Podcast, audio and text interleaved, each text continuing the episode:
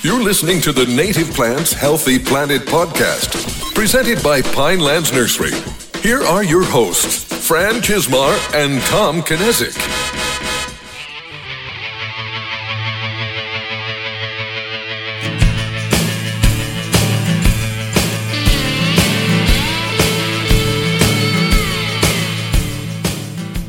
Welcome back to The Buzz, brought to you by the Native Plants Healthy Planet podcast, presented by Magic Mind and Pinelands Nursery. I am Fran Chismar. And I'm Tom Knezick, and today we're buzzing into episode 145. And like always, before we get into our fun native plant discussions, we have a little bit of follow up to do. Uh, and by little, I really mean one item. Uh, we threw out the idea of street trees and having an episode about street Yes. trees, and that was of interest, and the people have spoken, and it is of interest. Yes. Um, and I've emailed the person that I met at this meeting, Okay. and have yet to hear back. So, so Well, hopefully we can get that rolling. We'll get that that um an episode in the near future about that. I'm hopeful to to have that conversation because I think it very. I think there's some not stigma, but just some mythology, like on how some of these trees are are selected. I think it depends on the municipality or or the city. Like I know some of the bigger cities. There's a little more that goes into the selections. I, I think some of the smaller municipalities probably not, based on some of Yeah. the lists I've seen. There's Uh, and just there's, like having the conversations. Well, the article I presented a couple weeks ago, and then um then some of the conversations I had with this other person I met. It was like, oh, you're really taking a lot of in cities at least. yes, you're taking a lot of different components in like in attributes in mind. Yeah. It's um, it was funny just talking about like I think the we mentioned it last time about the fruit and like Yes. people. Yeah. I've there's all these Yeah. memes uh, that come up. Oh, you should have fruit trees as street trees because then people can eat whenever they want, and they're like, oh, it it attracts a lot of pests. And the people who have this, like those trees outside their house, are not happy because you have rats and you have cockroaches and you have uh, people loitering there too. Yeah. And then it's like when the the fruit's ripe for a short window of time, and anything that was not picked up, well, is a slipping hazard one, and then it stinks on top of Yeah. it. Like rotting fruit is not a pleasant smell. No. So she was like, it's a good in theory, but it's not in practice. There's a a lot of things that are go wrong with it. So, Oh. in just just as an example, growing up in Levittown, every tree in my development had a fruit tree planted on it. So in in our yard, we had a pear tree. Mm-hmm. Not once in all the years that I lived there did it actually produce an edible pear because of the wasps and, Mm, and all the other. And plus, you know, no one was spraying them to get an edible crop, but it became weapons Yeah, you know, we Oh, would yeah. throw them at each other. They'd get thrown at the houses. I, I wouldn't be, I'd be lying if I didn't say windows got broken, you know, so I understand, you know, because there were pears, apples, and cherry trees, and they were all Mm-hmm. weapons. I don't remember one edible fruit the entire time. Yeah, it's uh I think that's another thing people take for granted is like it's really hard the well, I shouldn't say it's really hard to grow fruit. It's not that hard to grow fruit. It's really hard to get fruit that looks like it does in the grocery Well, store. I fruit think- that looks like you're familiar with. I think it's also climate. Like I was actually pretty jealous this morning because I was thinking of that here, Mm-hmm. And then I was listening to a podcast that was happening in Southern California, and they Yeah. Mm-hmm. were all saying how they have lemon trees and lime trees and pomegranates and oranges and grapefruit, and they were all bringing them into the office every day Yeah. to share Yep. with the excesses. I was like, oh, that would be re- really. Yeah. Really nice, but we don't really live in a climate. We get blueberries and strawberry. Mm-hmm. We get blackberries. That type. We get a different type of fruit Yeah. That- yeah, you're right. You're that right. it's it's just different. Like we get to we get that harvest a little later in the year Mm-hmm. that we're really fortunate to get, especially from native things like that. yeah. Yeah. So, but it was I was kind of jealous hearing that. I'm like, oh, Oh, I'd like to sure. I'd like to walk out and pick a fresh lemon. Yeah, that was uh in in retrospect, I was like, oh, we're definitely taking someone's lemons.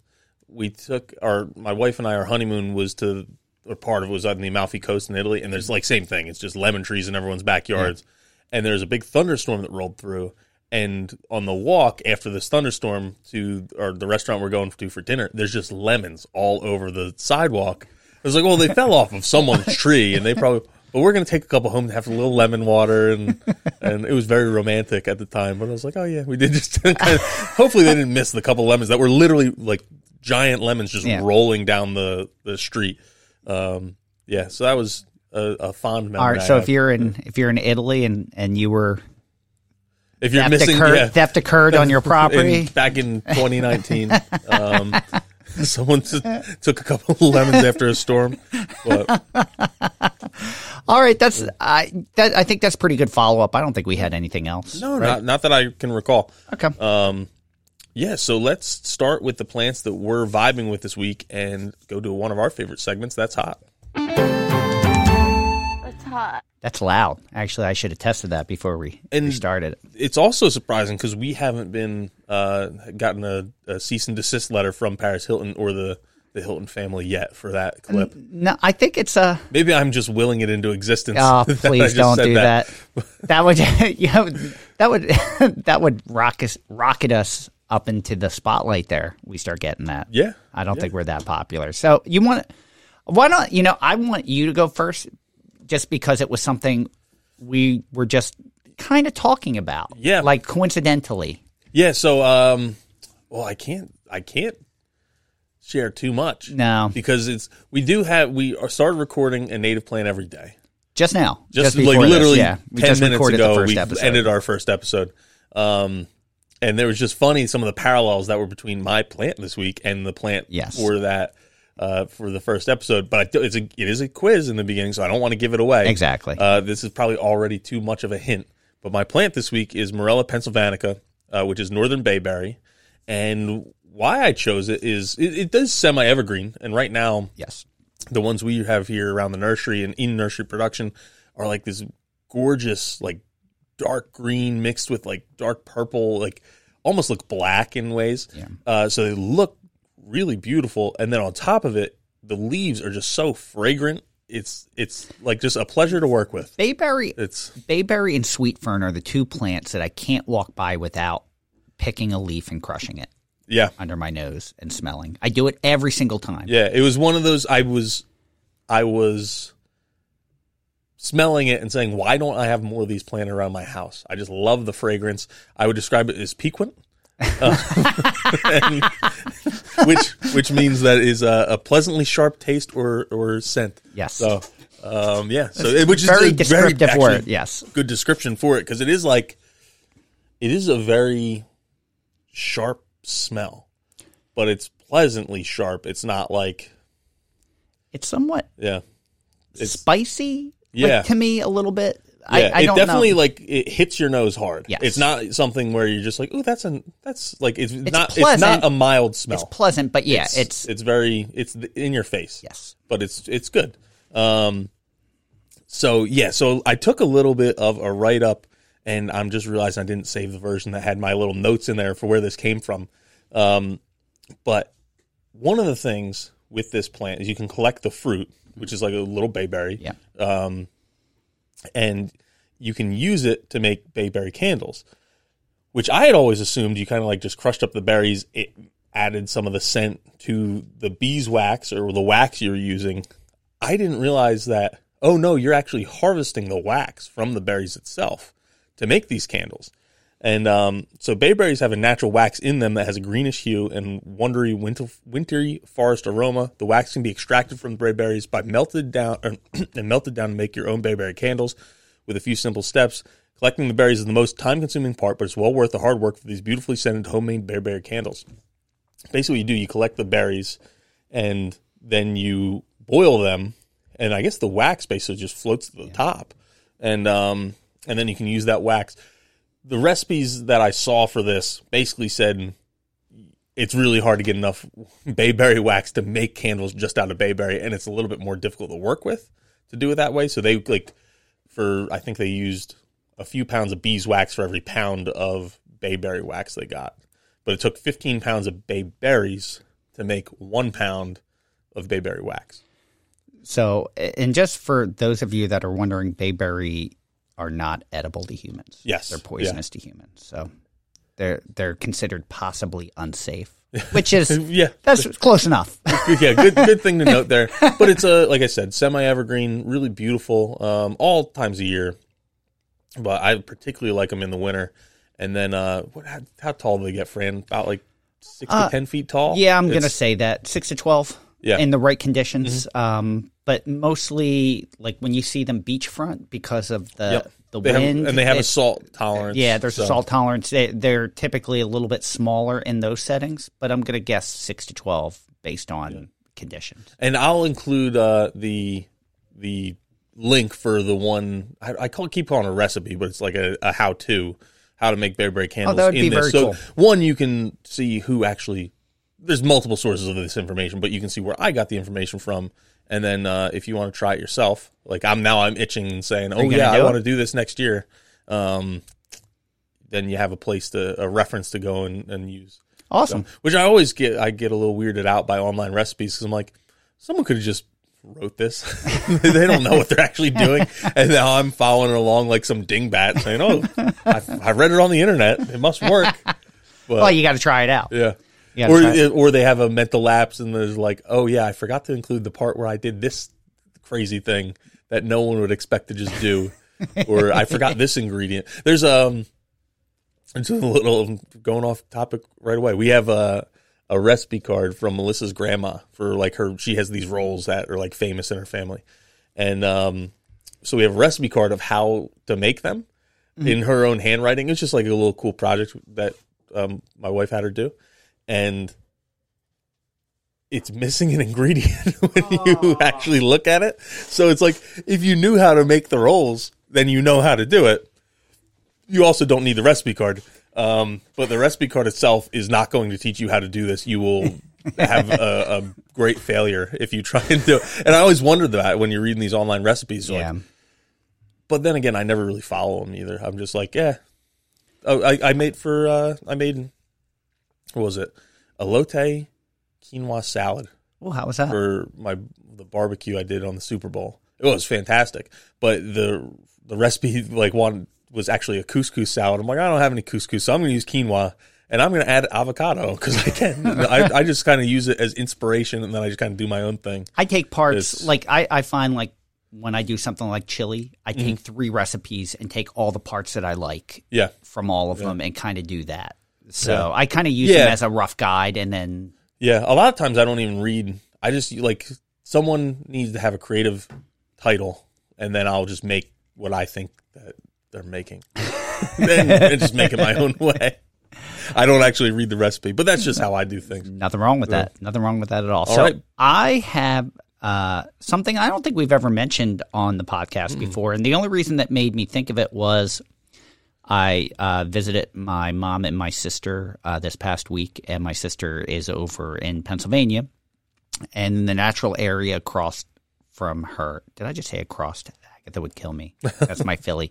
Across from uh, her house, I noticed common snowberry, which is uh, Symphoricarpos albus. And typically at this point, the fruit is already turning brown and dropping in, in late January to early February because it's been unseasonably warm. It's still a little white and still hanging on. So it was it stood out immediately uh, for me. So from wildflower.org, it's a deciduous shrub with a height of three to six feet. Uh, it blooms white to pink flowers in June and July, native to from Vermont to Virginia, uh, west to Illinois and up to Minnesota. So it's not really like it's kind of inventive in New Jersey. It's not really natural to New Jersey. Um, maybe like that northwest area. Um, it's a little more normal. Uh, wildlife, songbirds, game birds, small mammals, uh, and browsers use this plant for food, cover, and nesting sites. Uh, it is poisonous to humans, so it's low toxicity if eaten. Symptoms include vomiting and diarrhea. Um, the toxic principle is calcium oxalate, and possibly saponic glycoside, uh, the poisonous plant of uh, North Carolina. Larval host for the Vashti Sphinx. So, and all that information was courtesy of wildflower.org.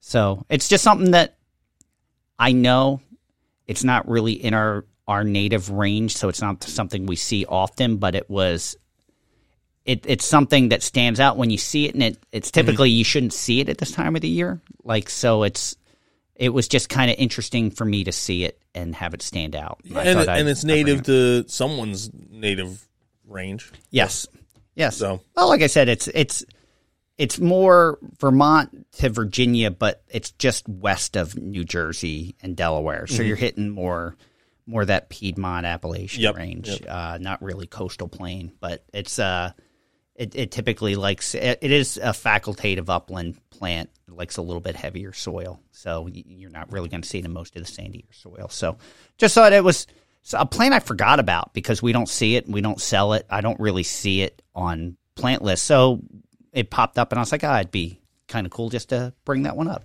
Yeah, no, definitely. I think that's a, a great choice for for this. Awesome. And um, yeah, so let's move on to to this or that.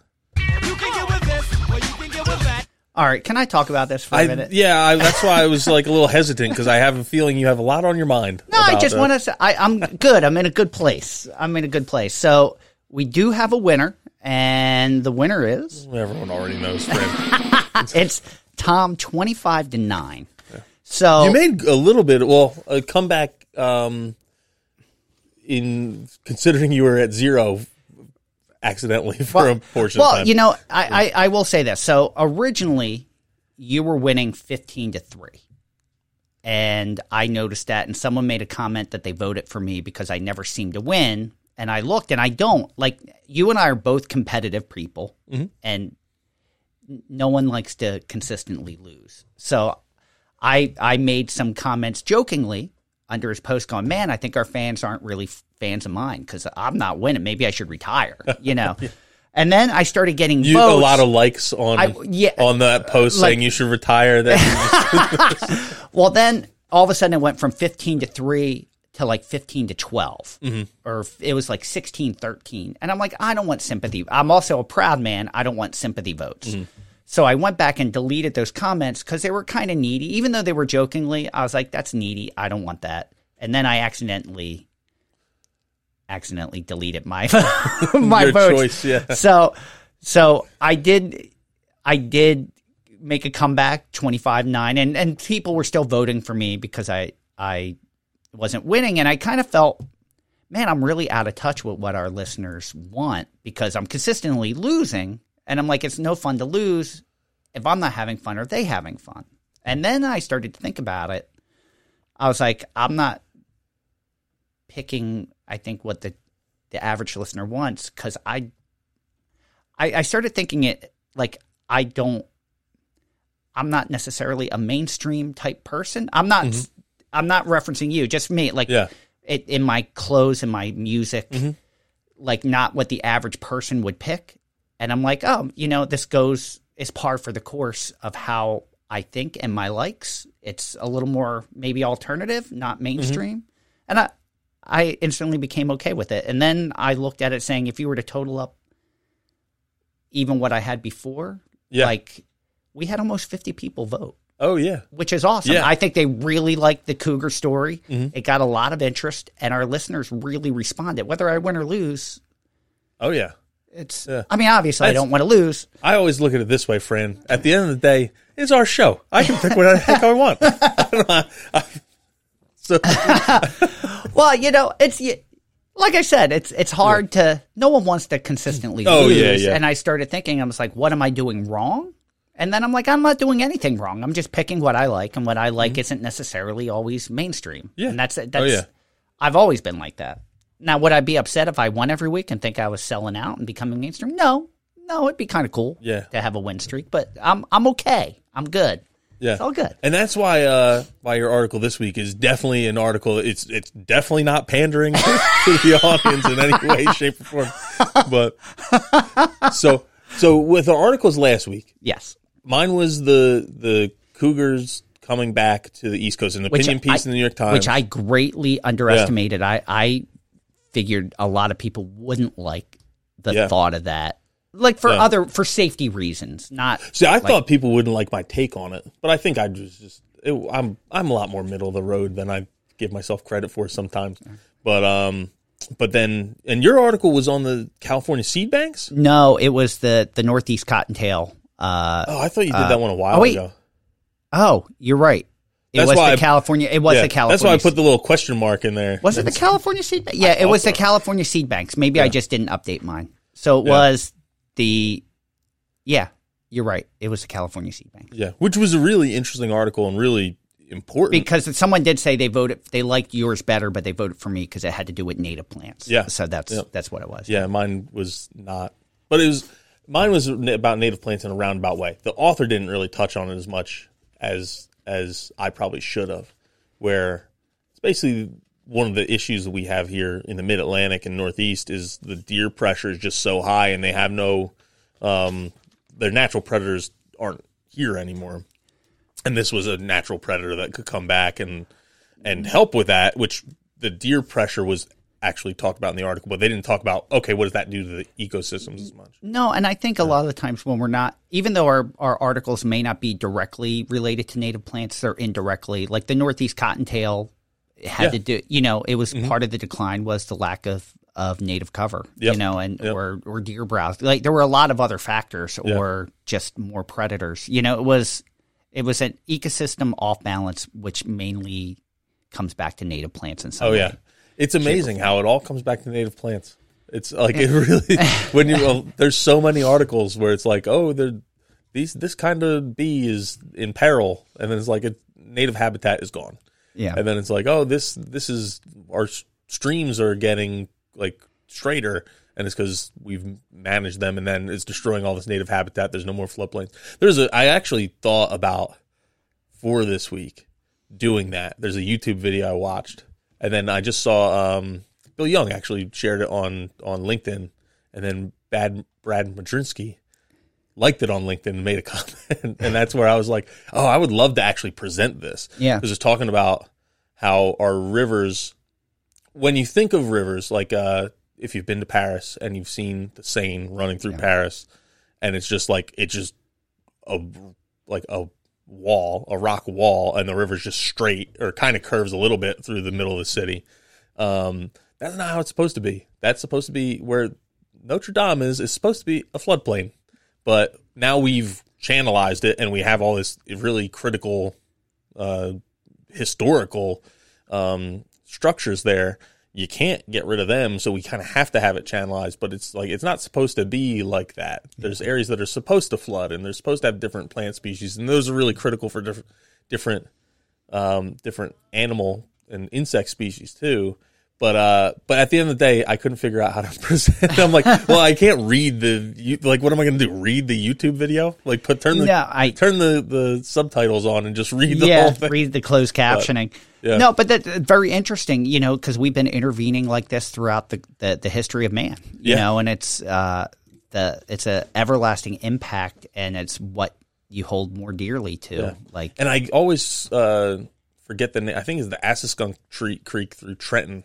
They just daylighted a whole bunch of it um, over the last couple of years. But at one point in time, that creek was almost completely underground under the city of Trenton and going out to the Delaware River. and there's tributaries to Assaskunk, Assaskunk all the way into Springfield Township right here. Mm-hmm. Yep. So, uh, or Burlington Township right there. So it's it has a, a long-reaching impact. So Well, y- you get to pick. You want to I go was first? well, or- uh, friend. I was going to say out of pity. Um, I would like you to choose whether you'd like to go first or second. You know, if I could go first, um, if you don't mind. Yeah. Oh, I yeah. think it's interesting. Like Our yours and I, articles are fairly similar. yeah, it's they kind of like play off of each other very well. Now, when I read my when I read the title of my article, it's not a prank. It, it's going to break down a lot of the misconceptions and, Yes. and a lot of explanation. So I thought this was a very um, informative article that was put out by the University of Maryland Extension, and it was on extensionumd.edu, E and it's called Cultivars of Native Plants. It is kind of long. I'm going to try to read through it quickly because I think there's a lot of good information in here. Um, what are cultivars of native plants? We add native plants to our yards to attract and support pollinators as they pass through. Many native bees and all moths and butterflies need native plants to complete their life cycles. The decline of insect populations has numerous causes, but is directly tied to the decline of natural areas with thriving native plant populations. On this webpage, we examine how the native plants in our landscapes affect the health of wild native plant populations. Uh, hereditary material, DNA, and the genes of plant pollen and seeds, for example, move from our yards into natural areas. Pollinators and wind transport pollen over distances ranging from less than a mile to many miles. The wind also transports many types of seed, while others are carried by animals. Seeds carried by birds can travel many miles between consumption and deposition. A yard does not need to be adjacent to a natural area to share DNA with it. When the native plants in our yards are locally sourced and locally adapted, their DNA can make a positive contribution to the survival of wild plant populations. The adaptive genetic diversity they share is important because it allows native species to persist despite the rapidly changing conditions of our modern environment. When the plants in our yards are cultivars of native species, their genetic makeup is the result of artificial rather than natural selection and they possess little genetic diversity. The offspring of cultivars crossed with native plants are called hybrids. Many vegetable gardeners are familiar with the consequences of hybridization. Sweet peppers cross pollinate with hot peppers in the same garden. The hybrid seeds that uh, result produce uh, peppers with variable levels of heat. Similarly, sweet corn cross pollinates with field corn. The ears that result contains uh, kernels expressing the range of flavor and texture of their parents, not being ideal for their purpose. In the vegetable garden, we can easily dispose of unwanted hybrids. Once the DNA from cultivars of native plants makes it into wild populations, there's no way to dispose of it. The new DNA affects the uh, ability of wild native plants to survive and has ramifications for all the species that interact with the native plants as well. Studies have shown that in some cases, cross pollination with cultivated varieties result in the loss of wild uh, of the wild relative. Nativar is a word resulting from the combination of the words native and cultivar. It has the good quality of being shorter than cultivar of a native plant. However, the inclusion of the entire sound of the word native tends to lends the impression that they are good ecological substitutes for native plants. Although they are marketed regionally as native plants, they are sold throughout the world. Common mis- uh, misperceptions about the cultivars of native plants. Misperception number one it's always bad to use a cultivar of native plants. Facts to consider. The question is not whether it's morally wrong to use cultivars, but whether they are good for ecosystem health. Sterile cultivars of native plants are benign. They can't cross pollinate with their wild relatives, so they pose no risk to wild plant populations. When cultivars are beneficial to ecosystems, they are good. For example, plant breeders are working to create disease resistant resistant cultivars of native tree species that have been, ugh, that have been hit hard by non-native invasive plant pathogens. If done with care, it is possible that such cultivars could be used to intentionally spread beneficial DNA into wild populations to help restore, restore those species.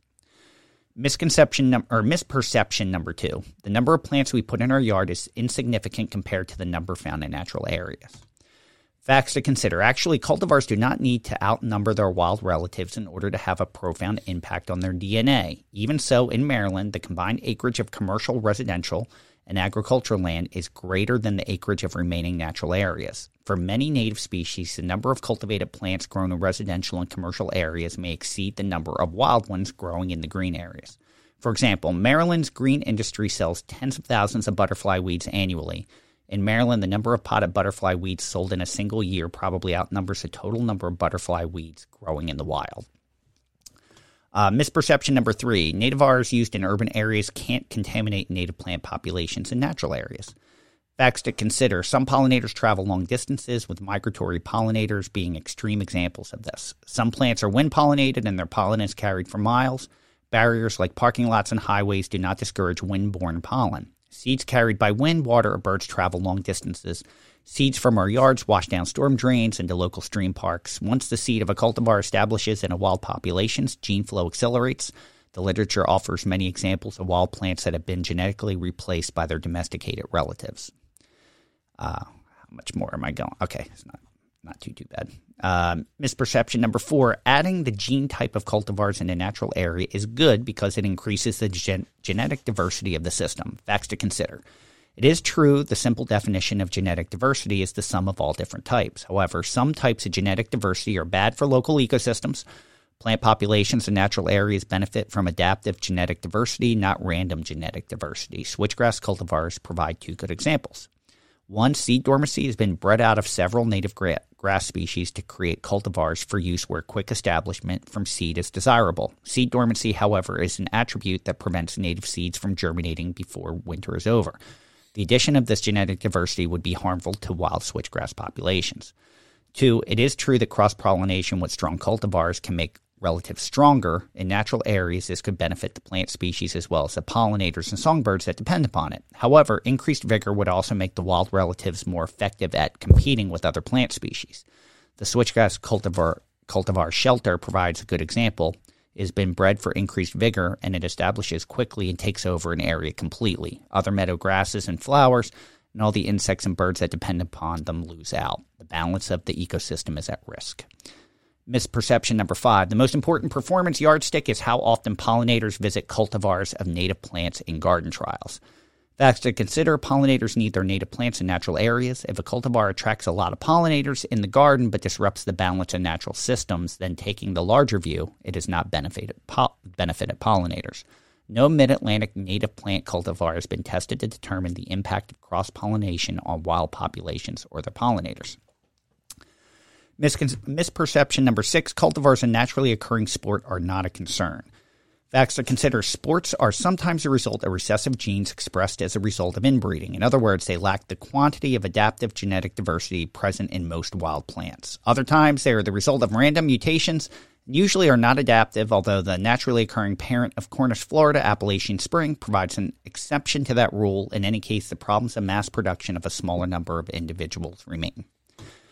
Uh, I swear I'm almost done. I think like everyone's punishment is my article. uh, misperception number seven local ecotype native plants are no good because of climate change. Uh, facts to consider climate change models based on a scenario where we begin to change our emissions behavior now show that Maryland's climate will be like Virginia's in the year 2100 and impact the native plants won't be severe. How to support local ecosystems is still enjoy your yard. I'm going to skip that. So, um, it does go into some really good tips on some cultivars that are good for certain reasons. It's not kind of, I don't view this article as an article against cultivars. I view mm-hmm. it as an article of at least explaining what cultivars are and what the potential is if used to the extreme. I kind of feel like it's not saying Yeah. don't use a cultivar. It's saying know what you're doing. It, it's saying, hey, you, you can still have a cultivar if you're removing invasive species, or you can help your park uh, remove native species, or uh, you can have non-invasive, not native species. You know, like or certain cultivars are okay. It's just saying, like anything else, moderation is the key. you, you know, if you're going to introduce some of these non-native plants, use some moderation. Like use some thought behind it. Know what you're doing. Just educate yourself. And I think it was some really good information that we haven't touched on with cultivars. Not saying that we're not saying we're opposed or against to cultivars. We've, I think you and I have come full circle after speaking with Oh, yeah. Cuba. So it's just some of these things that it's good to know. So so many things we don't have all the information.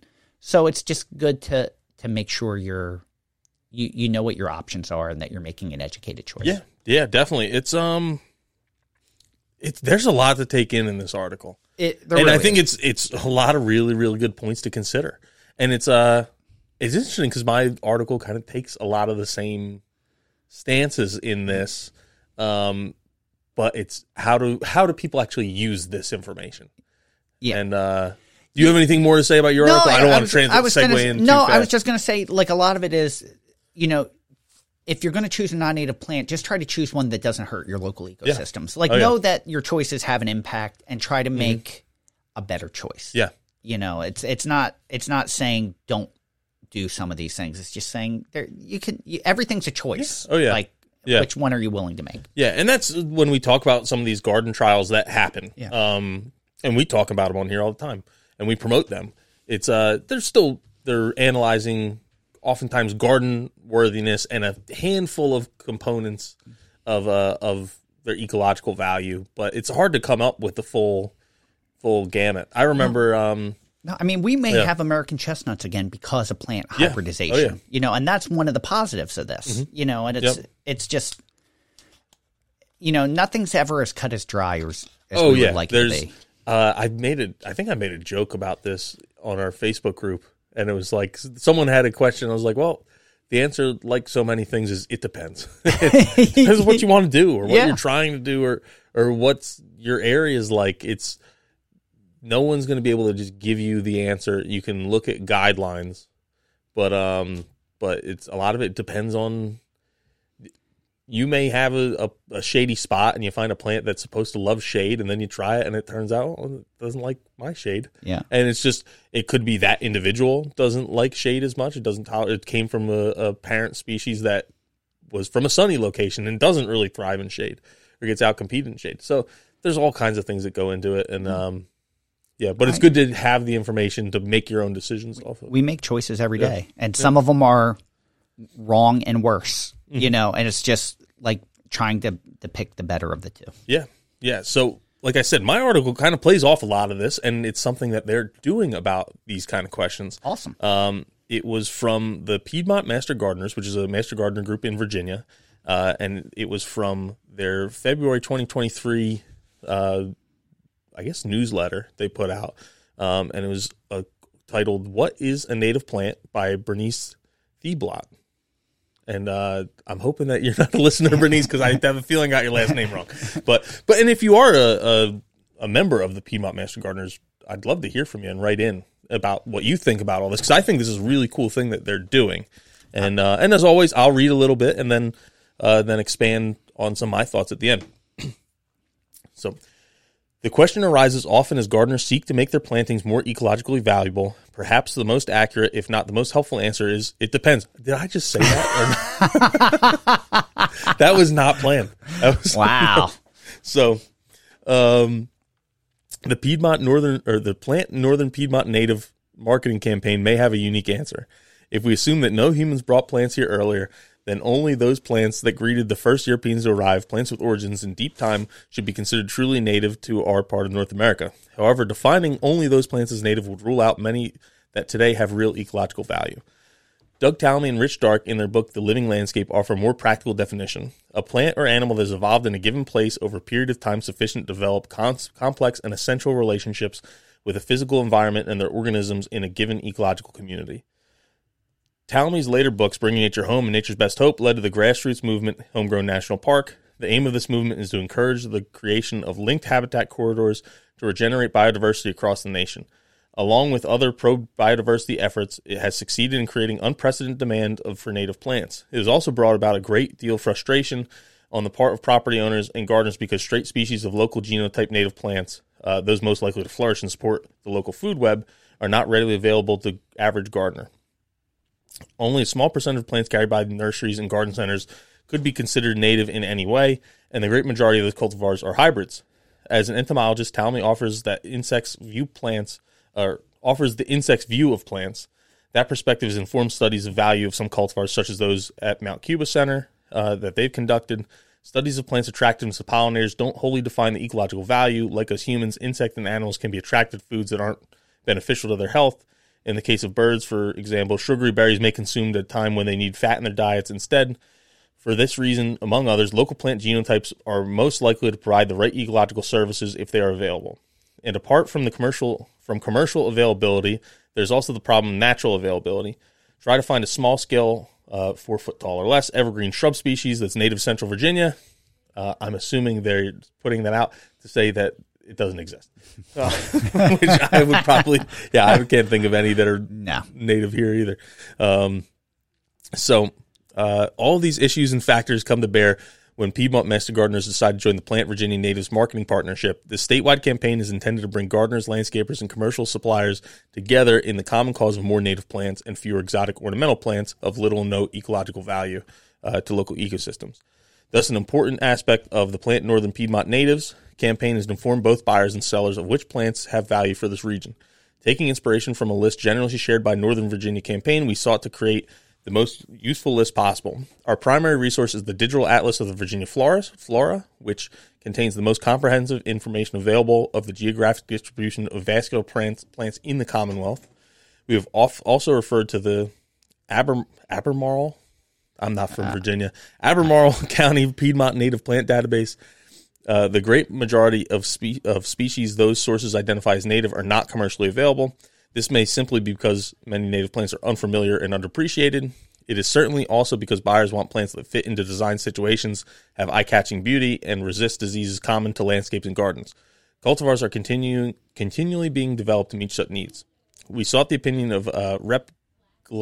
Oh, that's a Glaiette. Gla- Glailetti? Glaiette. Uh, author of Piedmont Native Plants, a guide for landscapes and gardens, uh, taking heart from his view that PMPN marketing campaign should not let the perfect be the enemy of the good. We say that a lot too, friend. Yes, uh, we have adopted a definition of native to include uh, selections or cultivars with locally native antecedents, which is a word I'm can. Uh, I'd never read that before. I think I've heard it before, but I've, I've, never read I've it. never actually read it. Yeah, I So, agree.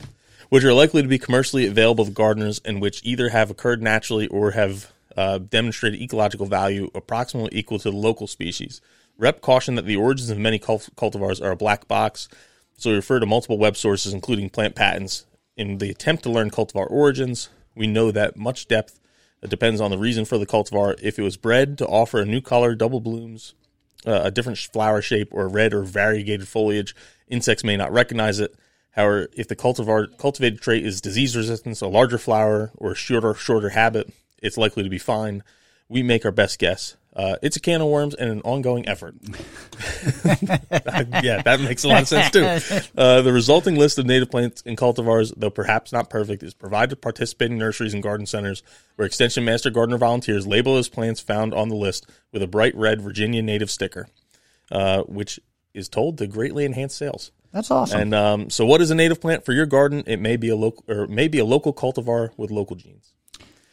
So yeah, that's um, it's really it's funny how these are just two articles we both found, and then just they really play off each other pretty well. Um, yeah, I the more I really agree with what they're doing, and I hope that's something some other master gardener groups or native plant societies or wild ones chapters. Man, that's a really good mission to have, where you can start to go and create. And Jersey Friendly Yards yeah, basically did this. It, it you have And- to you have to do good marketing because it.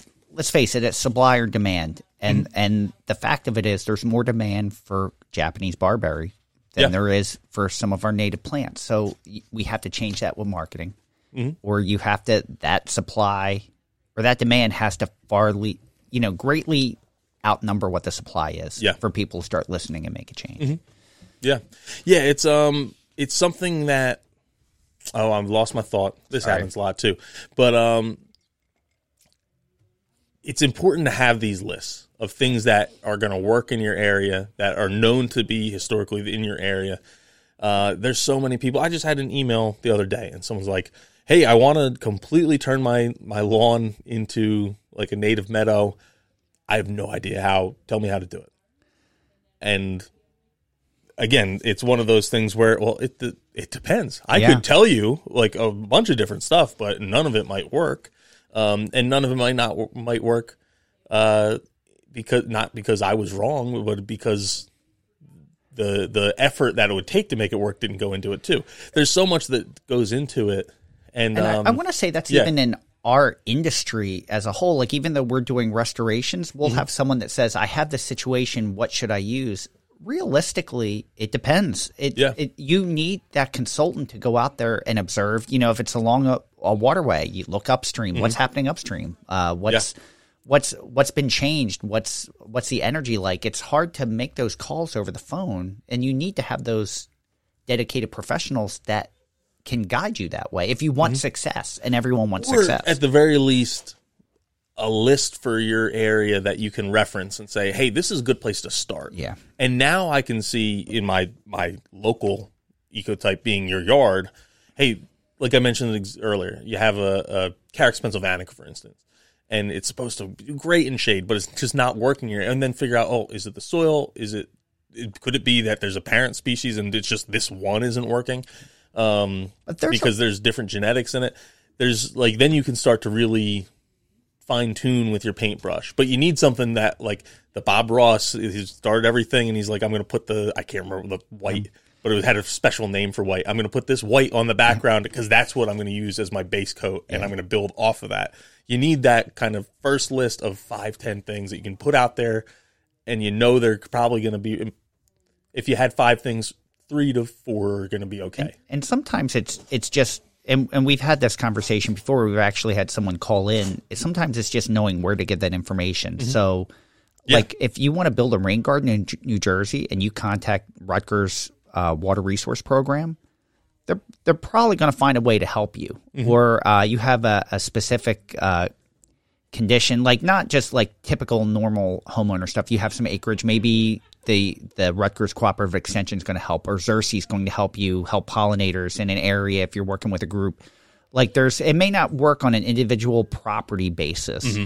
but there are great resources out there if you know where to look. Like Rutgers Water Resource put out a great rain garden manual. Fantastic rain garden manual that you can download for free online that will help you and give you a lot of instances if you're in New Jersey. So there's a lot of these resources, wild ones. There's a lot of fantastic places that you can go kind of to to gain that knowledge, but it takes a little bit of work. Just don't be discouraged. There's no magic wand where it's like you need to do Yeah. this and and everything will be great. Yep. And if you search and search and search and you don't find it in your area, that might be the call to make one. Yeah. Like this is this is what's happening in Central Virginia. I think it's Central Virginia. I should know I should know my Virginia counties better, friend. Why gonna be a don't you? Why don't you? But um, yeah, if, if you're this is happening in this region, like I said, we have uh, Jersey friendly yards, which um, they put out. This is what's going to work in coastal New Jersey. It's probably applicable to most of New Jersey, Yeah. especially the coastal plain parts, um, and even Delaware and Maryland and Long Island. Long Island. It, it'll probably work there too.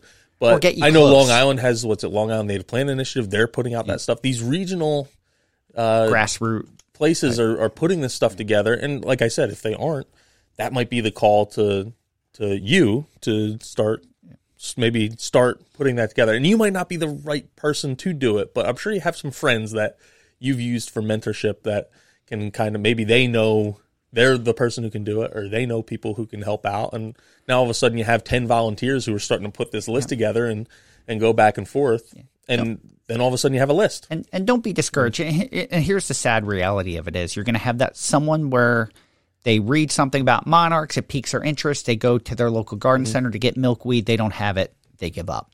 yep You know, it's going to happen. You're going to have those that are discouraged. Um, or if it if it becomes too much work or too much effort, it kind of falls by the wayside. Yeah. So we we have to continue. You know, the dedicated are going to find these ways. We have to make it more mainstream for that. Mm-hmm. Someone that's not as deeply rooted in native plants. So if they want to dip their Yep. toes in, they can they can get their feet wet. exactly exactly I think that's a great article. Two great articles, really kind of. I they they do tie in very well together. we have really uh, had articles that work well together a lot recently. Yeah, So, which yeah. is nice. Yeah, it really is nice. So um, this will be posted. I we've been doing it the Monday after.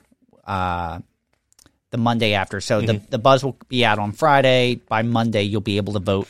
Uh, so two fantastic articles, both kind of discussing native plants and cultivars. So make sure you go to the Native Plants Healthy Planet Facebook page and vote because And of course, the choice is yours. before we do listener shout outs, what do you have in your hand? Oh, I I have a bottle of Magic Mind because I hadn't taken it yet, and I said, oh, I want to take this sometime this morning before uh before it gets too late because I have a lot to do today. That's a good good time. You know, But I also figured since I had it, I was like, you know what? I'm going to do this live on air. First time ever consumed live on air a bottle of Magic Mind. And I'll start with the directions. Uh, direction number one, shake. Direction number two, breathe. Number three, drink.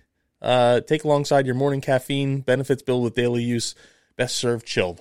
Now, let me ask you a question. Do you like to drink it straight? Do you sip it? Do you do it as a shot, I, or I do you add do it, as to? a shot. Okay, Um, I, I kind of kind of sip it a little bit actually. I I do it. Yeah, not yeah. one big shot. I, I just, actually I just want it all at once. It's just let me en- let me start my day. But I enjoy it. I, you know, and it's like I only I only have it that that one time a day, and it's just like I don't want this. You know, Yeah. gonna take a moment and appreciate this. yeah, so well, first number one was shake, All right. and then oh, That was good. Yeah, trying not to hit the microphone you- while you're opening something. Are you Very gonna- difficult. Are you gonna glug? No, you got to breathe first. Oh, breathe. Sorry. and this is Magic Mind 4.0. Yeah. And um, I did notice like a difference really- between 3.0 yeah, and 4.0. There's like a little, there's like a sweet aroma yes. that's in there, but it's like a little bit vegetal, a little herbaceous Yes. smelling. Yeah. Um, it's this like bright green color, which is kind of cool. And Like then, a like uh, a earthy. Yeah, I agree. Like herbal. But it's one of those things when you sniff it, just the smelling part is like it opens up your nostrils a little bit. It's invigorating, just Yes. like just breathing Yeah. it in, and then you got to drink it. I think you captured the good. essence of that pretty good. Yeah, You know, It tastes good too. I, I I agree. You can It- taste the matcha just a little bit, little Yeah. hint. Um, and then you like taste again. It's like a green juice-ish kind of taste where Yeah. you can taste. It's like a little herbaceous, yes, and um, but it doesn't like it doesn't taste bad by any means. It tastes really good. it's actually that taste is comforting. I'm gonna try to and me. get the last It's couple a- drops out of it.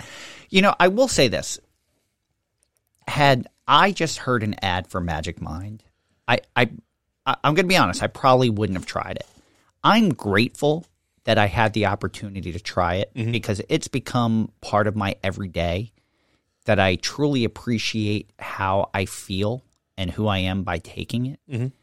and I hope that by hearing us talking about it, you're not just kind of letting it blow by Yeah. that give this give this product a shot. It it has made a difference with me. It's Yeah. cut down my coffee consumption.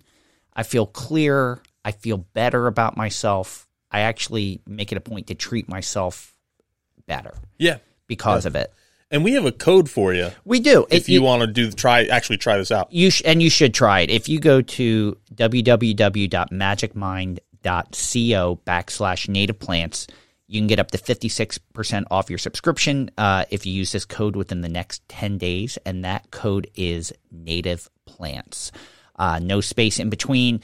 Um, you can if you don't want to get the subscription you can get 20% off a single time purchase but you can cancel the subscription at any time save yourself some money get the product i, I feel so confident that once you get it you're going to feel like tom and i and even christiane we've had her on to talk about it that that you're going to appreciate this product as much as we do so make sure you go again www.magicmind.co backslash native plants and use the code native plans for 56% off your your subscription so i think we have some listener shout outs Yeah, let's do it. Listener, listener, shout out, shout out, shout out. you know tom i'm looking at yours and it looks like i'm reading a foreign language I thought that too. Um, I actually I'm thought like, that was. did I change I the- thought that was the one one uh, one review, but it's two. I, I do have to say i want to thank first of all all the folks at kind earth growers yes, for, yeah. for for for following and rating.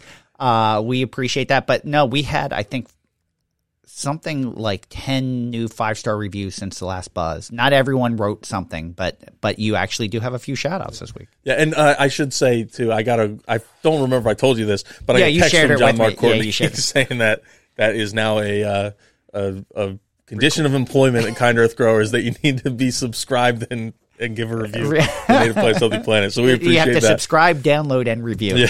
we appreciate that. Thank you so much. Yeah, so we had uh, two reviews this week, and let me pull them up here again. Um, Two fantastic reviews. Yeah, actually. the one I I really took uh I got a lot out of it because I think we do a really good job of this. Um not that I don't get that out of every review, but one like personally I was like, "Oh, this is something that I had as a personal goal." Yes. Um and that was from AHSHJ. Uh, and they wrote, "Thank you for offering a well-rounded, fun to listen to podcast. This is a well-balanced podcast that a ha- hab- uh, habitat manager can use for information with a utilitarian point of view." And um, yeah, that was one of the things And they their header to make was sure we had that was in there. Rancher? hunter conservationist. Yeah. So and that's was one of the things I know that was more your goal was to tie all these things together of how they relate to native plants. Um, and I think we've managed to do that over time, uh, Mm-hmm. it, which which isn't easy. it's it's a little bit of a tightrope walk, but you know it's for the greater good of native plants that everyone work together. So, yeah, which would be utilitarian. yeah, exactly. And I then um, essence. the second one was from TC apostrophe Cho, and uh, I don't know if that's how you'd actually say. I don't know. but but they also said uh, they're all they're in the Mid Atlantic one, so we're in their neck of the woods, but. That they learned about so many of the movers and shakers in the world of ecology from guests we've had on our show, which is another thing. Is that we will need to not only just have good guests, and well, we want to make sure we had a good mix of guests who were known and well known, but also a bunch who are more regional Yeah. and unknown. Like I kind of mentioned in my article, it's like it's important to include some folks that are doing something on a really local level, like like Johnny Keespe. Yeah. And he's hey, I'm working in the cities program in New Jersey and doing something that Newark and Paterson can really take a lot of pride in. So someone who's listening in Montreal can say, "Hey, this is something that's important in my city too," uh, and something like the watershed associations we've had on, or um, someone like just the small backyard gardeners we've Yeah. had on. So you can say, "Hey, you know what? I can make a difference right here." And and this isn't happening where I'm, I live, but I, it should happen. I want to make it happen, and kind of give you like a a view on how to do that stuff. So we're even there's there's another one uh, we hope to do about HOAs at some point Yeah, we have and how to navigate that because that's been a, a tricky, tricky thing for a lot of people that neither of us have any experience with. So we, we have some great guests coming up that are are going to be boots on the ground to philosophical to technical. Um, and I'm really proud of that that we can offer all that in a range that anyone can take anything from that because I'm learning a lot from it, and I'm happy that I'm, I'm still viewing this as my education, my college course. oh yeah, this is uh this has been like really really good. Yeah. And I had another one here I want to throw in here. Sure, go ahead. And that was um Ellen Anthony who left a comment on our last episode post. Um with uh because it's actually a picture of us. We don't have many episode photo art that actually have us on it. No, but this I- one might have been the first or second one. But but I was laughing because it's in the Facebook group, and both of us. Does your profile Facebook profile picture have a picture of you on it? Yes, it does. yeah, mine does as well. Yeah, So- but it was someone else or Nick uh, Hadel had had commented saying that he had in his head which one was Fran, which one was Tom, and he didn't want to find out which one was which, just for like in case they were backwards for whatever Yeah. reason. And um and that's where Ellen Anthony chimed in and said Tom is the younger, larger, lower voice and hair. and, and more handsome, I kind of inferred through all that. So I'm the old bald, the old bald, high pitched freak on the other side. There you go. That's me. Uh, so I have uh, this week Tammy Stewart, who's a member of our uh, Native Plants Healthy Planet Facebook group, that shared with me uh, via social media. I've been taking a lot of backyard uh, bird photography, and it's a lot of woodpeckers. And she shared a story about a telephone pole that needed to be taken out, but a woodpecker had made it home, and they were trying to find a way to save the woodpecker. So they married up the new telephone pole next to it, and then cut, tied it tied it together, Yeah. and then cut off below the home and above the home. So it's Oh, just interesting. They they kept its habitat for it while, you know, like they went out of their way. It cost them money, but everyone felt good about Mm-hmm. Yeah. that outcome for that cool. that woodpecker. Yeah, and I Yeah. I love seeing that that that went into it. wasn't just like technology must prevail, Yeah, and yeah. we need to upgrade and improve. It was there was thought put into local habitat, and No, and I definitely. appreciate that. And thank you for sharing that. I don't always get get those kinds of things, so it was nice for you to share that with Definitely. me. I appreciate So- that. now, Fran, correct me if I'm wrong, but I think we got a really special call this week. I want to ask you a bunch of questions. And I want to have them answered immediately. It's a simple question. Um, no, I didn't hear you. What was your question? You know, we mentioned it, it's kind of like like uh, sourcing Beetlejuice. Like we mentioned Saul, I think we mentioned his name in the last three buzzes that he hasn't called in, and maybe some of our newer listeners have no idea who Saul is. Mm-hmm. So I think we rattled his cage enough Yeah. that he called in. So I, I don't even know how to intro it. I'm just gonna play. it. All right. Hang on, sweetheart. I'm talking on the phone to the television show. Yes. Hi. Hello? Hello, my fellow natives. Hello, natives. Uh, it's your old friend, Saul, Saul Rosenberg. Uh, Pam, hello. Greetings. Happy New Year. Felicitations. And uh, Mr. English Muffin, Thomas. I, I mean, now, fellas, I guess you heard. I know it's been a while since we've been in touch. I guess you heard that I totaled my car right around Thanksgiving, and I was hurting bad. Oh my goodness, I had to go buy a new one. Now, I bought a Subaru because it's a, very uh, safe car, reportedly, I hope. And um, I put a vote for Dukakis bumper sticker on the back. That's a little bit of humor, Pam. I, I know you're not very much in the humor world, but uh, Thomas will tell you that that makes people laugh when they see that. So uh, anyway, so I was convalescing and I was um, uh, in a lot of pain. And Pam, I, I believe it was you who let your television audience know about it. They're on the pod channel you guys broadcast with. because a very nice woman sent me a summer sausage basket from the Hickory Farms, which, as you know, Pam, is one of my favorite gifts of, of any type, of any season of the year. So, uh, Pam and, and Mr. Muffin, these viewers are very nice, and this one woman is a true animal lover, which I respect and admire. She told me, Pam, that she was a cougar and asked if I was young and interested. And I told her, well, it depends. I, I'm not as young as I was, but I'm very, very interested in native plants and uh, ecologically responsible gardening. Now, uh, Mr. Muffin, I, I hope she's okay uh, because the line went dead right after I told her that. And uh, it was dead like that fat old man, that Murray Garcia, who used to play the guitar and the banjo. And uh, by the way, unfortunately, he will not be down for breakfast uh, tomorrow morning. So how about you fellas? Are you staying healthy? I uh, I had the COVID. Uh, you've heard of it, uh, the 19. That's the one I had, and I was awful sick, and I was disagreeable like that old man who died. What was his name? Oh, the Bud. He was a miserable, and and uh, frankly, nobody liked him or cared for him. But still, it's a loss to somebody, I suppose, that he's dead. So, fellas, that's my report. Keep up with the native gardening. Keep up with everything good and healthy for the Garden State in the new year. And as we say, PTFN, which, uh, Pam, I have to explain. I, there are going to be so many people who are are going to be so confused. I'm confused. I have a feeling Saul may still be dipping into the pain meds, maybe just a tad. But I love that he answered the question with "it depends." Yeah. like oh yeah. he even that was his first thought. Well, it depends. But it's been it's nice to hear that Saul is doing well.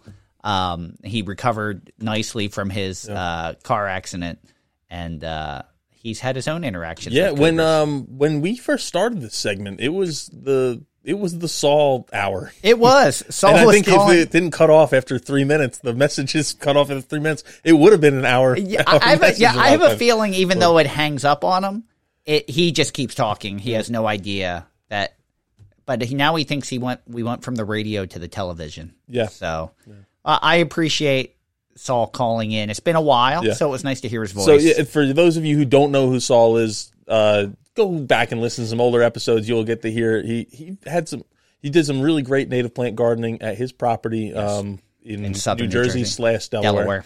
And uh, and then for old listeners, I think uh, you'll appreciate a little life update on yeah, uh, on yes. Saul. So it's uh, it, it's you have to go back through a lot of Buzz episodes. Uh, to but he was one of our first first callers, not the first, but one of the 1st Mm-hmm. callers. And so we appreciate you calling Saul. Glad glad you're feeling better, bud. So we don't have a Tom's Petty. Uh, no, I wanted to skip ahead and kind of just talk about our our topic. Okay. There's I I do have a Tom's Petty, but I'm going to save it for next time because I think it'll be I'll be able to combo some things right. into one. No problem. We, But, we um, don't have a grow read a book, and I don't have a not that I'm one to complain. Yeah, Although yeah, I'm pretty sure I've complained. I'm just I not think it's just become it. Yeah, it's all throughout the episode. I'm now hiding it like Waldo. But one of the things I want to talk about because it's something more recent, Yes. and um, is the Norfolk Southern Railroad derailment that happened Yeah. in East Palestine, Ohio, and um, and some of the ecological ramifications that are happening from that. And it's one of those, I guess, we kind of talked about it in our articles earlier. Is like, hey, we can we can really fuss and muss over. Oh, but this is a cultivar, and I don't know if I should plant it or not. And it's a native.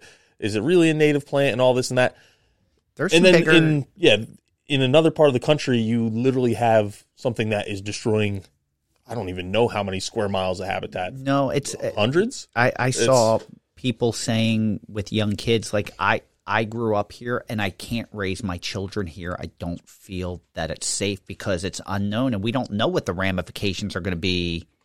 You know, five, ten years down the road, Yeah. and and we have to move. We just have to, and just think about the people that are making those decisions. It's not like someone's waiting to move in there. yeah you, you know, if, if you're deciding to move out, you're you're taking a loss. oh i know there was uh they're talking I about like class relief action lawsuits yeah, with yeah. with just over housing prices. Yeah. it's you have that's a lot of places. The only money people have saved up is in their Their real estate, property yeah. and in the real estate, and now you have something where. Eh, maybe it was worth a few hundred thousand dollars, and now it's going to be worth almost nothing. Yeah. And um, but that was I know one of the chemicals was vinyl chloride. Now there's a just right before we recorded, I saw there's a longer list that came out, and there's fish dying. Now the EPA has come through and said, oh, well, we aren't finding hazardous levels of a lot of this stuff in waterways or in soil. Yeah. Um, But I it's think a lot of that's tr- still to be determined as well. It's it's traveling Yes. too. Yeah. You know, it's it's not like it, it stayed put. It's it's migrating in itself, so it's going to have a longer reach than Yeah. just East Palace. And then one of the things I'm, I don't know, I keep seeing on Twitter, there's so many people saying this isn't being reported on, but I see it all over the place. I do too. but do it's like uh, one of the things I see it when I see it like all over the place is they always start off. How come none like none of the news media is reporting on this? And um, but I feel like I am seeing the news media report on it. I, I, I've don't seen know. it on national, Yeah. like a large segment on national Yeah. news. And then just before, I just heard it was in, within the last couple of days. There was now this happened ten days since we were recording this, so it'll be about two weeks when Yeah. people listen to this. Um, but this uh, there's another one that happened in Houston where there's a bunch of um, hazardous chemicals on this train and it derailed, and now you have I don't think it was 50 rail cars. Maybe this one was 50 rail cars that that had derailed, and now they had to contain what was in them somehow. So I really just wanted to include it because there's still a lot of facts that need to come out about this, and like Yes. how bad is it? Um, it's just a but- little bit of perspective, and Yeah. I, I, I, my heart feels for for everyone that's in that area that's affected, and and you figure all that that natural land or natural area and wildlife and water, Mm. Oh, yeah. and, and and I don't know what's going to happen to that area. yeah, yep, Nature, we always say that nature rebounds, but we may be talking decades, yeah. or maybe maybe never. I don't know. Yeah, but yeah, it's just when when we're thinking about those cultivar debates and oh, this is native to Delaware, but it's not native to New Jersey. Should I plant it? Should I not? It's just creating habitat in your yard. Whether it doesn't matter if it's perfect or not, is putting something back that is being destroyed in other. And this is just a, a catastrophic Yes. uh, degradation of some of this habitat, but just you have warehouses being put in, shopping malls, and and parking lots, and all this stuff. It's happening every day. Um, maybe they don't have the the chemical ramifications, Yeah. but uh, it's happening every day that we're destroying habitat, and just anything you can do to put a little bit back in your own yard goes a long way. At the end of the day, if you're thinking about it, you know that's a great first step. You know, and it's Mm-hmm. you know it's it's hard to like we said, we're, it's it's all choices that you make. If you're making the choice to improve habitat, even if it's not Mm-hmm. perfect, you know, good is good. yeah, I I agree. So I wanted to throw a, a different take on take it or leave it at you Mm-hmm. since we've recorded our first native plant every day with Tom and Fran. How you feeling about that? oh, I uh, was gonna say I'm leaving it, Fran. I'm You're leaving it? We're- I'm just teasing. It's um, it, we we found it become increasingly harder to do a second podcast, and we we couldn't do it without Christiane and and having someone else Mm-hmm. help us get involved because there's no way we would have been able to do it on our own. Yeah. but. How do you feel? Do, do you feel as we go that this is still a worthwhile venture that we Yeah, should? no, I think there's a lot of people who came to Native Plants Healthy Planet because they listen to a native plant every day. Um, and vice versa. There's plenty of Yeah. people who listen to Native Plant every day because they heard, hear us talk about it here. Uh, I'm really excited for how it's going to pan out. It's uh, the episode one was a lot cleaner than was- I remember I- episode or season one being. I was going to say, I think season one. We learned on the yeah. fly. Uh, uh, Christiane runs a good. much much tighter ship than I do, and a lot of the dumpster fire that was season one was because I was left in charge. So it's it's good that we have someone that is making sure this Mm-hmm. is this is a, a, a tightly run ship, and I think it will only get better. I think the first one there was a lot of things that we were trying to get our footing, and maybe we could have added some extra content that you know we're just trying to tread Yeah. tread water. But I think as we go along and we get comfortable with it, the season's going to be really good. Yeah, yeah. i I'm think really people excited. are. I'm for, hoping people are going to be happy what with this. because I know a lot of people learned about so many plants through this, and it, it maybe they learned some of the facts and then they went home and they looked it up and they're like, oh, that's actually really, I do want to put that in my yard. Yeah. Or I want to find where this is, occurs naturally and go actually see it. Or I So love it- that plant, but I didn't know this about it. Yep. Like this is fantastic. So Exactly. It, it it was a lot of great information. Today was a plant that we knew, but we weren't extremely familiar with. So it was a great learning experience for us. Mm-hmm. Yeah. And the format was tweaked just enough that I think everyone will find it. Yeah. Most You people, I don't want to say everyone. Most most Yeah. people will find it. You'll get to play along with us. We we've really cleaned up the the quiz in the beginning for who can guess what plant, and then the the lightning round at the end. I'm feeling like a fraud though. Like I need to rebound. I did not do well today. If I don't rebound soon, people are going to start questioning whether I really know. The good news is you have uh, uh, 35 four, four 30 chances a week. so. yeah, that's that's true. Right now, it's I'm I'm a big goose egg, so not doing not doing so hot. So, but I think that's that pretty much wraps it up. Yeah. We we covered a lot today. I'm really Yeah. happy with what we Yep. we accomplished. Yeah, so that is it. Thank you for joining us today. We hope you enjoyed listening to the buzz. Thank you everyone for listening to Native Plants Healthy Planet presented by Magic Mind and Pinelands Nursery. Uh, thank you, RJ Comer, for our Buzz theme music. Uh, we we couldn't do it without you. Wouldn't be the same. Make sure you stream or buy RJ's music wherever you consume your music, uh, or check out his uh, Americana playlists on uh, Pandora. You'll be glad you did. I, I listen to them quite often. Follow us on Twitter at Pineland Nursery, Facebook at Pinelands Nursery NJ, Instagram at Native Plants underscore Healthy Planet, or at Pinelands Nursery, and of course YouTube at Pinelands Nursery. Uh, we have the question and comment line uh, that Saul called in on. You can call us at 215 346 6189. I will repeat 215 346 6189. You can ask a question or leave a comment, and we'll do our best to play it on a future episode of The Buzz. Uh, and the Native Plants Healthy Planet Facebook group hit 1,500 uh, members uh, uh, over the last day. So uh, really excited about that. And uh, the the the members are just pouring in, and the amount of interaction is really increased. With a lot of new members with a lot of great things to say. Oh yeah, so you can buy Native Plants Healthy Planet merch at our website www.nativeplantshealthyplanet.com. There's a link at the top takes you to our Teespring store, and just a reminder that the money that we're profiting from that, we're not keeping. We're taking that and giving it to organizations that we feel are doing a really good job, uh, boots on the ground kind of stuff in creating native habitats or promoting the message of native plants. Um, so make sure you check that out if you haven't already. And then you can listen to Native Plants Healthy Planet really on Apple Podcasts, Spotify, Stitcher, wherever you consume your podcast, you'll be able to find us there. I haven't found one where we aren't. No, I actually I just did a would- quick Google search yesterday and found a bunch I didn't even know about. Yeah. Oh yeah.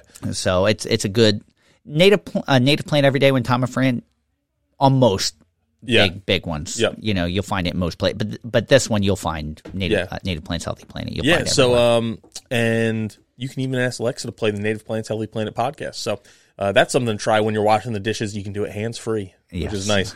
So, uh, do us a favor, leave us a five star review, hit subscribe. That goes a long way into promoting the message of Native Plants, getting more people to to hear us, and uh, and hopefully start their own native plant journey if they haven't already. I agree. So, uh, Fran, I don't know if you had a secret, so I, threw one in didn't, here. and I see what yours is, and I got to tell you, I told Agatha about it last night. It's freaking me out still. Yeah. it really is freaking Yeah. me. It's not coincidental. It's too too many things to be coincidental. Oh, Yeah, yeah. So, uh, well, I shared this in the office the other day, but my son, um, like many two year olds, uh, Agatha has, was saying her son did. yeah, has like, started to to see ghosts.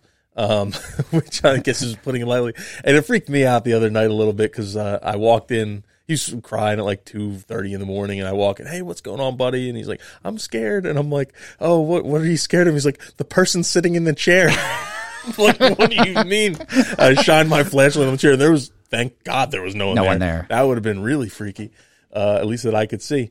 Um, but yeah, he's it's uh, I don't want to know how in depth I want to get with it, but he's he's been um, describing ancestors with uh, remarkable detail, like names, names, uh, Nicknames for appearance, people. nicknames for people, like messages that they have for people, and I'm like, It- it's too- holy crap, this is very very strange. I was saying like, and and the the things he's telling you aren't vague that would apply to No. a large number of people. Oh, no. He's narrowed it down pretty pretty close. Yeah. Oh, yeah. Without Yeah. ever having heard of, met, or seen the person. Yeah.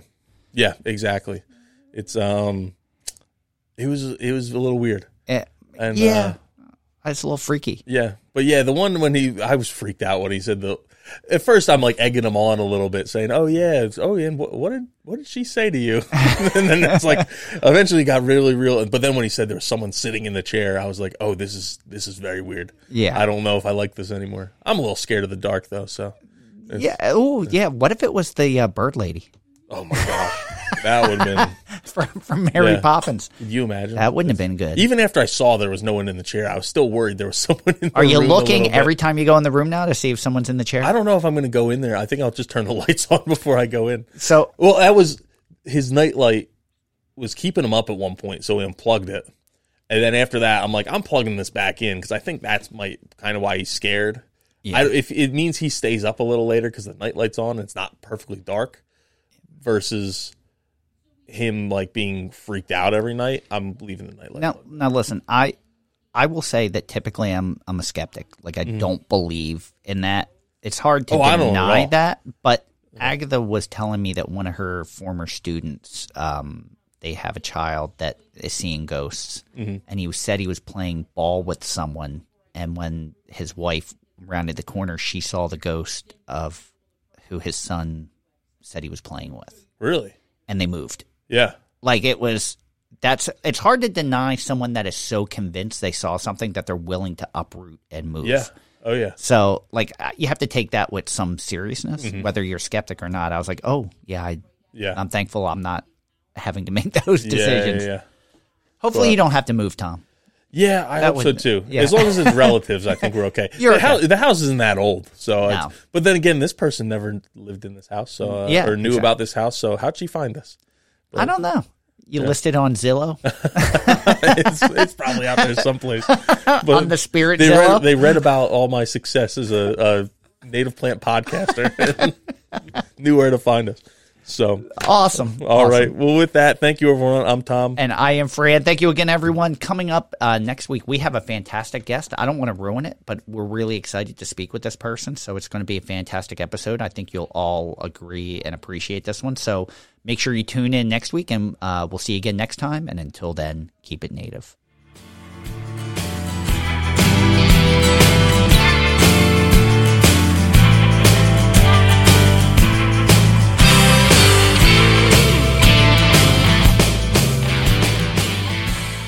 Thank you for listening to the Native Plants Healthy Planet podcast, presented by Pinelands Nursery. Remember to like, share, follow, and comment.